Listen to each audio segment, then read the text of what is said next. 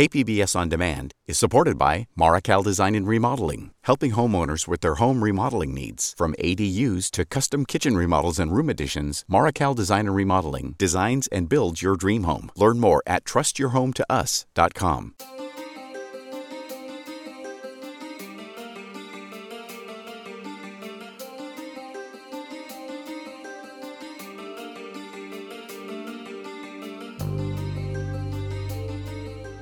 Welcome back to the KPBS Cinema Junkie podcast. I'm Beth Accomando. Wes Craven died on Sunday at the age of 76 after suffering from brain cancer. And let me start my tribute by saying one thing Wes Craven scared the crap out of me in ways other directors never have. It was his first film, Last House on the Left, that did it. I was a teenager, and the film wasn't about monsters, demons, or boogeymen, but rather ordinary humans with a particularly vicious streak. It was Craven's directorial debut, and it was crude and extremely low budget. But that was partially what made it so terrifying. Its grittiness and lack of Hollywood gloss made it feel more real. And Craven gave us characters that had a level of brutality that was terrifying. And it wasn't just the physical violence. It had to do with a total lack of empathy and an intimate desire to not just inflict physical pain, but emotional trauma and humiliation. Piss your pants. Piss your pants. I said piss your pants.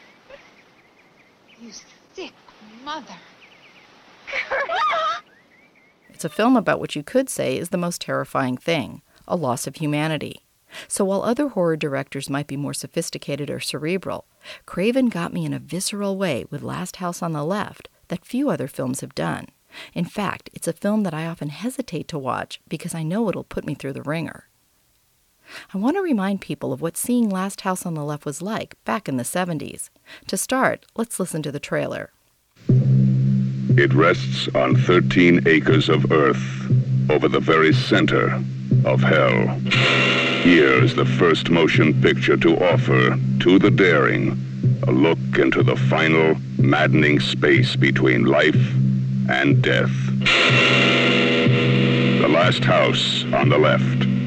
To avoid fainting, keep repeating. It's only a movie. Only a movie. Only a movie. Sights and sounds far beyond anything you've tested. The last house on the left.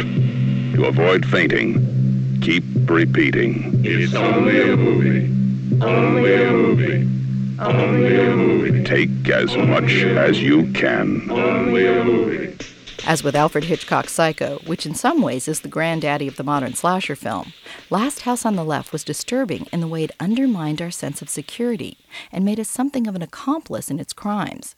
Hitchcock was a polished master, and Craven was a cruder craftsman in his debut, but both of their films unnerved the audience with violence early on and then implicated viewers to a degree in the crimes committed. With Psycho, we got caught up in the minutiae of Anthony Perkins' killer cleaning up after his murder and reluctantly wanted to see him get every drop of bloody evidence disposed of because we were so wrapped up in his process. In the case of Last House on the Left, we relish the revenge taken by the parents over the murder of their daughter.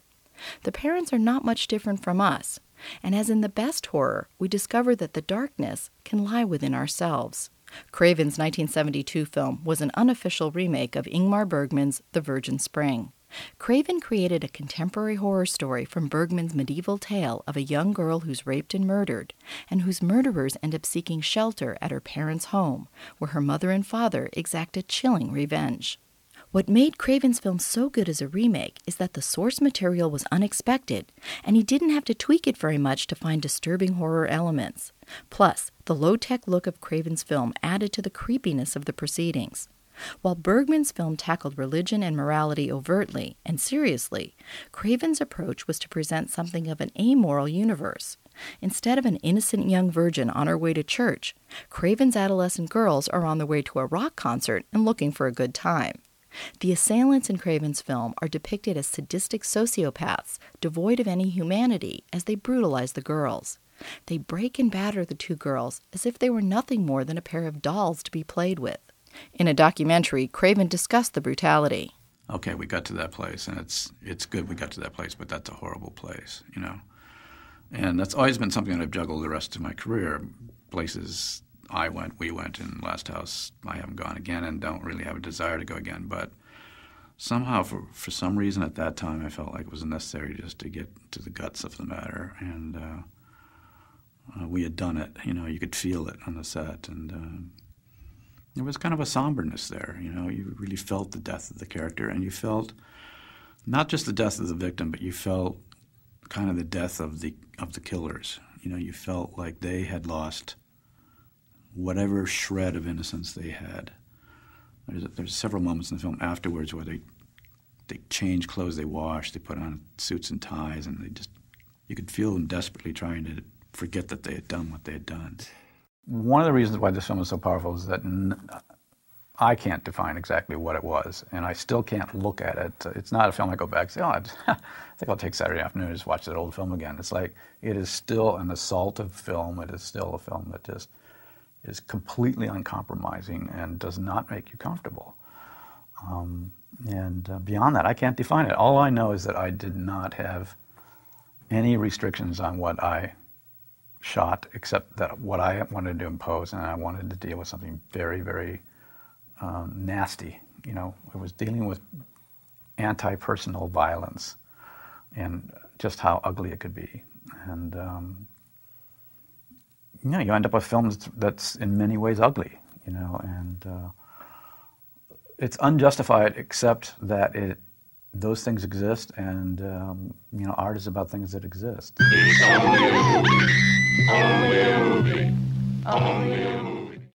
Craven says his film was in part a reaction to the violence he saw on TV in news footage about the Vietnam War.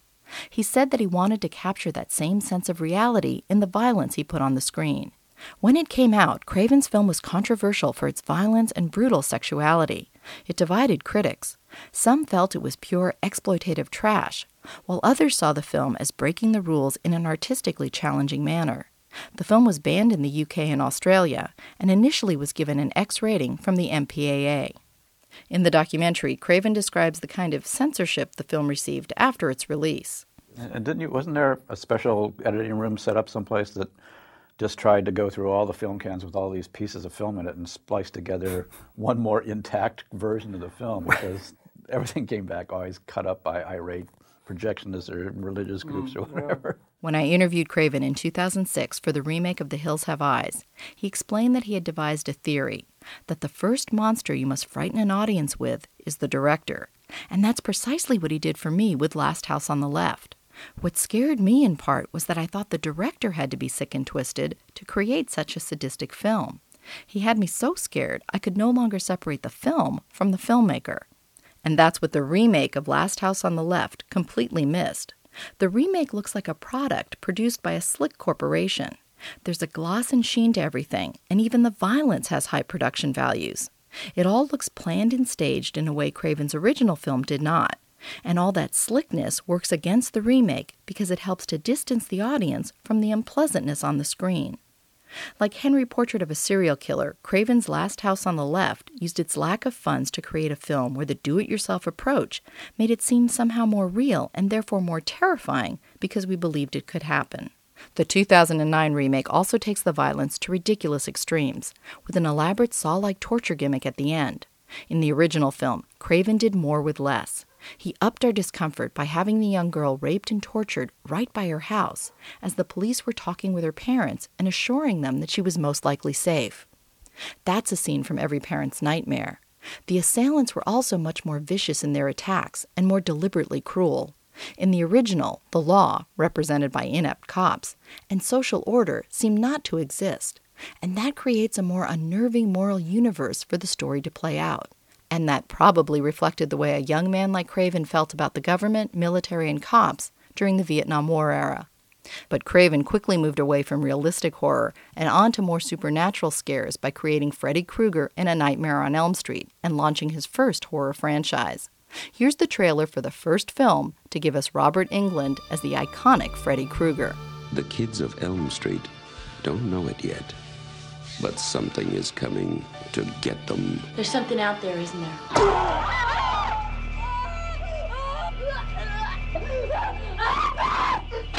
You could just see cuts happening. What did that, Lieutenant? I don't know. Tina! What's the coroner got to say? He's in the John puking since he saw it. They're gonna kill me for sure. Did you do it? There was somebody else there. He was locked in a room with a girl who went in alive and came out in a rubber bag.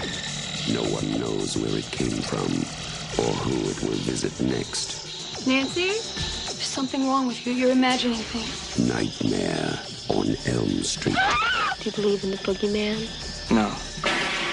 Whatever you do, don't fall asleep.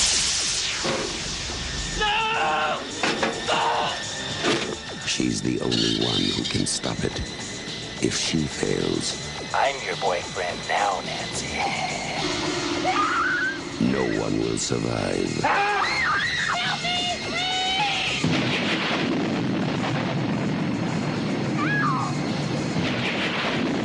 Where are you?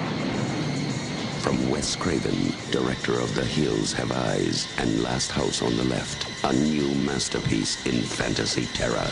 Nightmare on Elm Street. In 1994, Craven created the meta sequel, Wes Craven's New Nightmare, in which actress Heather Langenkamp plays herself and finds Freddy Krueger trying to cross over into her real world. Craven appears as himself and discusses his new script with the actress. I can tell you what the nightmare is about so far. It's it's about this entity, whatever you want to call it. It's it's old. It's very old. It's existed in different forms at different times. About the only thing about it that stays the same is what it lives for, really. What is that? Oh, the murder of innocence. But this is still a script we're talking about, right, Wes? Yeah, well, I sort of think of it as a nightmare in progress. Well, in this nightmare in progress, then, does this thing have any weaknesses? Oh, well, it can be captured sometimes. Captured? How? And by storytellers, of all things. I mean, every so often they imagine a story good enough to sort of catch its essence, and then, for a while, it's held prisoner in the story. Like the genie in the bottle. Exactly. Exactly. But the problem comes when the story dies. And that can happen in a lot of ways. It can get too familiar to people, or somebody waters it down to make it an easier sell, you know? Or maybe it's just so upsetting to society that it's banned outright. However, it happens when the story dies, the evil is set free. You're saying Freddy is this ancient thing. Right. Current version. And for uh, 10 years, he's been held captive pretty much as Freddy in the Nightmare on Elm Street series. But now that the films have ended, the genie's out of the bottle. That's, that's what the nightmares are telling me, and that's what I'm writing. Well, if Freddy is loose in your script, where's he gonna go? Another age, another form? No, that's not what the dreams have him doing, though. What is he doing? Well, see, he's sort of gotten used to being Freddy now, and uh, he likes our time and space, so he's decided to cross over out of films into our reality. The film ends with Langenkamp reading the script for the proposed sequel. We open on an old wooden bench. There's fire and tools, and a man's grimy hands building what soon is revealed as a gleaming set of claws. And the claws are moving now, as if awakening from a long and unwanted sleep. Then the man lays one trembling hand flat upon the table, and with his other picks up a thick, sharp blade. Behind the lights, faces watch from the darkness, ready to laugh or scream in terror. New Nightmare was a turning point in Craven's career, the point at which he decided he no longer wanted to make people scream in terror, but rather laugh. New Nightmare paved the way for the jokey, self reflexive style of his second franchise, Scream. In New Nightmare, the tone was not yet that jokey. Self reflexive, yes, but jokey, no. Craven was still constructing a horror drama in which we cared about the characters and were not rooting for them to be killed off. But with Scream, Craven announced that he had grown less serious about horror. His Scream franchise may have made lots of money and won a devoted following, but it did major damage to the horror genre by turning it silly and comedic. It's not that horror and comedy can't mix. They're great examples of that in The Fearless Vampire Killers and Shaun of the Dead. No, the problem has been that Scream created a style of horror that was self reflexive, jokey to the point of annoyance, and desperate to be oh so hip and cool. It was as if it resorted to laughs because it was afraid that its jaded audience could no longer be scared, so the film didn't even bother to try and scare them. Just listen to the trailer.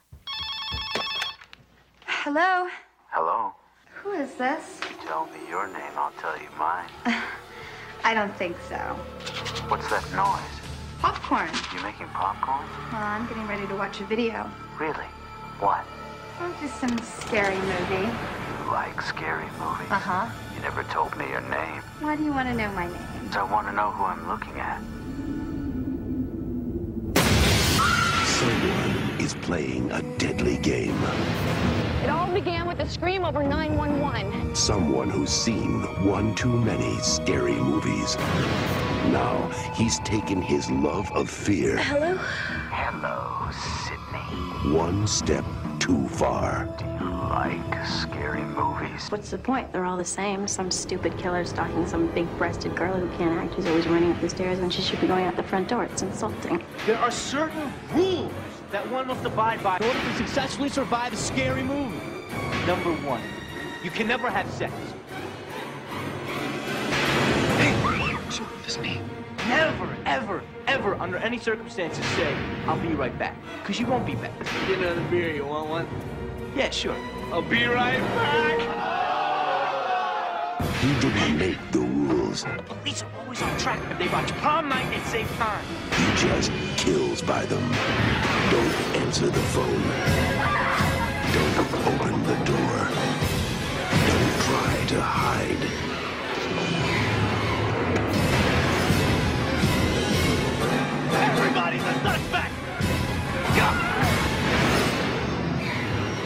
Scared, are you? Scream. Scream forced me into a love hate relationship with Wes Craven. I loved his early work, but I hated what Scream did and how it turned horror into a shell of its former self. I couldn't understand why Craven took this turn, but he seemed able to joke about it when he made a cameo in the film Jay and Silent Bob Strike Back. Shannen, usually I say cut. A monkey? Wes? I mean, Jesus, you guys aren't even trying anymore, are you? What? The market research says people love monkeys. We love this monkey! Do something! See? I always respected Craven as a smart, articulate man. He earned an undergraduate degree in English and psychology and a master's degree in philosophy and writing. He even taught English and was a humanities professor. You'll find a few literary references in his first Nightmare on Elm Street, and it's an English class that puts Nancy to sleep for one of her encounters with Freddy. So, because he was smart and articulate when talking about horror, I was disappointed that he never topped his early work. I do want to mention that Craven also directed a non genre film, Music of the Heart, which garnered Meryl Streep an Oscar nomination for Best Actress. And he also wrote a novel, The Fountain Society. But whatever struggles I've had with Craven's recent films, he'll always hold a special place in my heart for scaring the crap out of me. I respect anyone who can do that. Here's my 2006 interview with Craven regarding the remake he was producing of his own film, The Hills Have Eyes. Hope you enjoy it. Well, I just want to ask you, how does it feel to be at a point in your career where you're producing a remake of your own film? I think it's amusing. Um, it's kind of fun. Uh, you know, I don't think a film should be remade, uh, you know, 10 years after it came out, but 30 years later, I think that's permissible. And it's interesting to see something that I did as a young man being done by another young man um, who makes it his own. So it's fun. It's been a very interesting process. Now, in that 30 years' time, eh, how do you see the horror genre having changed? Wow. Um, well, I think it's gone through a lot of permutations. It's certainly gone up through uh, all the way through, you know, kind of Scream, which branched it out into self-reflective, uh, looking at uh, the audience themselves, uh, and uh, I think now has is starting to swing back in, in a way to a style of films that was more common in the 70s. So I think it's a, in a, a kind of a revisiting of, um, you know, of its origins, if you will. Do you think, see anything in terms of uh, current events or the, the time frame we're in now that somehow reflect the 70s that explain why we're kind of doing having a return to that or is it just kind of the cycle of Hollywood? Well, it's probably dangerous to, to think of a one-to-one connection to, with things, but it, you certainly have to uh, take into account that both times were times when our government was in a unpopular war or a very controversial war. Uh, and this one particularly, I think, uh, has been unsettling to everybody, um, you know, because of the events of 9/11 and because of just the uh, everyday brutality of it, and the fact that you have um, an enemy, if you want to call it that, who doesn't wear a uniform and seems so totally alien, you know, that they can saw somebody's head off in, on in front of a TV camera as just part of their, you know, pressure agenda. So that I think those things are pro- profoundly unsettling, and um, in some ways, these films that deal with people that um, you know are completely outside of our sort of quote civilized ken uh, helps us you know deal with these uh, very conflicting mm, things that are happening in real life. Now, do you think it's gotten harder to scare people because of the things that they can see on television and, and you know what things that are going on in the world? No, because I, I you know I don't think it's not like I don't think any of us that make these films feel like we're going to scare the audience in a way that they've never been scared before, i.e., they've never seen anything like it in real life. I think it's actually the contrary. Is horror films, uh, films in general, but horror films certainly when it comes to violence, deal with things that are out there right now. You know, Frankenstein was done when you know modern medicine and science was kind of blossoming into you know doing things with human beings.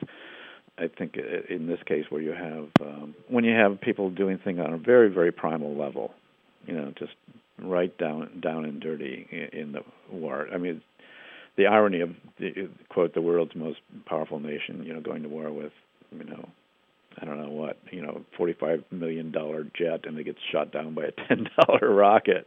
You know, that sort of feeling like all the it, it's the horror film equivalent of the telephone breaking. You know, the technology does not work. Uh, it doesn't work with this kind of stuff, and and um, so it all comes down to you versus uh, this other way of looking at life in the world and so they, they they they play out a theater of things that they're actually seeing in real life. So, you know, the more bizarre real life gets, the more bizarre the movies will get. Well, I think what made your films so scary, like Last House on the Left, or not so much scary as disturbing, but Last House on the Left and The Hills Have Eyes was almost the low budgetness of it somehow made it seem more realistic and therefore more bothersome. Well, it's interesting. Uh, the first time I watched uh, Texas Chainsaw Massacre, I concluded, I went to see it by myself in a theater on 42nd Street. I concluded that it must have been made by a group of Mansonites because it had exactly that quality. It was kind of greenish, grainy, and you know, the whole thing just looked homemade. It was always ironic to later meet Tobe Hooper and the sweetest guy in the world. So I kind of devised a theory or, or a statement that kind of covers that for me, and, and that is that the first uh, monster that you must frighten an audience with in a horror film is the director, because I think it's very important that the audience feel like this is outside the boundaries of anything that's controlled or acceptable or uh, you know polite or civilized. Because that's kind of where these fears come from. It doesn't come from a civilized matrix. It comes from you know outside of that. And uh, you know a film that looks like it was made by just a bunch of people instead of a corporation. Uh, you know immediately puts you in footing that's shaky. Now, those the the group of horror films that came out in the '70s. What do you think that, as a group, you were those filmmakers were kind of pushing? What kind of taboos or conventions were they challenging at that time? Well, I would give a, a, a version of Marlon Brando's uh, react, uh, answer, which is what he got. You know, it, you're really out to break all the boundaries. You know, because um, you feel like the boundaries have started to stifle the culture or make it insane. So you kind of it's kind of shatter everything and and get down to to basics and also just to look behind the kind of construct that the, court, the culture has erected of itself, which you feel like is a lie. So I think all horror films have to do with going back to the individual, uh, you know, and it's they're not anti-technology so much as they're a warning that technology will not save your ass when it comes down to you know the nitty gritty. Uh, and they're not anti-government so much as saying that ultimately we'll probably have to end up defending ourselves in our own lives. I mean, New Orleans is a classic example where all the technology and probably the world's most technological culture, when Mother Nature comes in, when something big and primal comes in, all that stuff is gone. It's just gone, and it's not there to help you, and the government's not there to help you, and that is a classic generator of a horror film. You know, and that is what's in the back of I think all the just kind of common people, is that you know, ultimately there's nobody out there to help you, but you have to be able to do it yourself. And as part of what creates this disturbing quality also is how far the quote unquote civilized people will go to survive? I think so. And in a way, it's, eh, you know, you can take that negatively or positively, but, you know, it's certainly either way, it's a bitter pill. Um, the good news, I, you know, I think that is buried in those kind of scenarios is that you do have it in you to stand up to this kind of thing. Uh, the bad news is, uh, uh, you know, that that kind of stuff is in you. You know, that you're not innocent either. You know, I don't think without articulating it necessarily, it's not like all the horror film directors sit around at coffee tables in cafes and say, "Yes, we're this is the state where we're making." But I think that is the general substance of of a lot of horror films. A lot of times, people kind of downgrade horror in the way they talk about it. You know, it's B movie horror, or you know, it's just a horror film kind of thing. But if people ask you something like, "Why should I put myself through the grinder of going to see some of these horror films?" What kind of an answer do you give them? Uh, the answer I give them is, "You're going through a grinder. You know, it's called life." And and what a horror film does is give a, sort of a narrative to what is in real life chaotic and unpredictable and not under anybody's control. In a horror film, you're under the control at least of the director and the filmmakers, but you're confronted with things that are very primal and very frightening. So I've never felt like an audience goes in to be frightened. I always feel like whether they know it or not, an audience goes in frightened already, and they're looking for a narrative that somehow, uh, you know, reflects that fear and gives it some shape and some resolution. I'm being waved at, uh, so I guess. Uh, Oh, can they let me sneak one last question? One in? last, I guess, sure. Okay. Yeah. Can you just comment briefly on the source material that inspired you and what it was about that source material that hooked your interest? Um, I think I'm attracted to stories where um, things kind of flip halfway through, uh, insofar as civilized people become uncivilized, and the uncivilized are revealed to be a lot like us, much more than we'd like to admit. It was um, in a book called, uh, I believe, Murder and Mayhem in, in England, and uh, it was about a historical account of the Sawney Bean family, which uh, was a family of uh, feral people who had uh, had gone feral. Um, and who cannibalized uh, travelers who you know would drag them off their horses and kill the horse and kill the person and um, you know virtually eat them. And it was, they were on a rather obscure but very direct road between Edinburgh and London, and it was a shortcut people wanted to take, but after a while thought was haunted. And uh, a couple um, were attacked, and uh, one person got away, and he was very important in the court, and so people listened to him, and they went back, and after searching, a dog went down a path that was uh, along a cliff face, uh, looking out on the English Channel, and there was a cave, and they went in there and found, I don't know, 17, 20 people that were all inter, inter, you know, related, and there were bodies pickled in sea brine, and and uh, you know, they were like completely like what the equivalent of mutants, and and the part that really fascinated me beyond that, which is fascinating, is that they were all taken back to London and then horribly tortured for a very long time by the most civilized people. So uh, it just, um, to me, just had that irony that I like. So I guess that's my last answer to the last question. All right. Well, thank you very much for your time. I appreciate it. Okay. Bye-bye. Bye.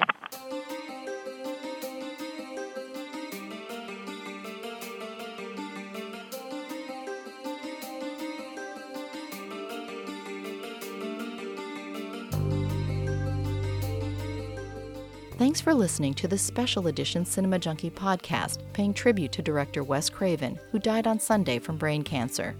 You can get new film reviews every Thursday and interviews every Friday by subscribing to the Cinema Junkie podcast on iTunes. So, till our next film fix, I'm Beth Accomando, your resident cinema junkie.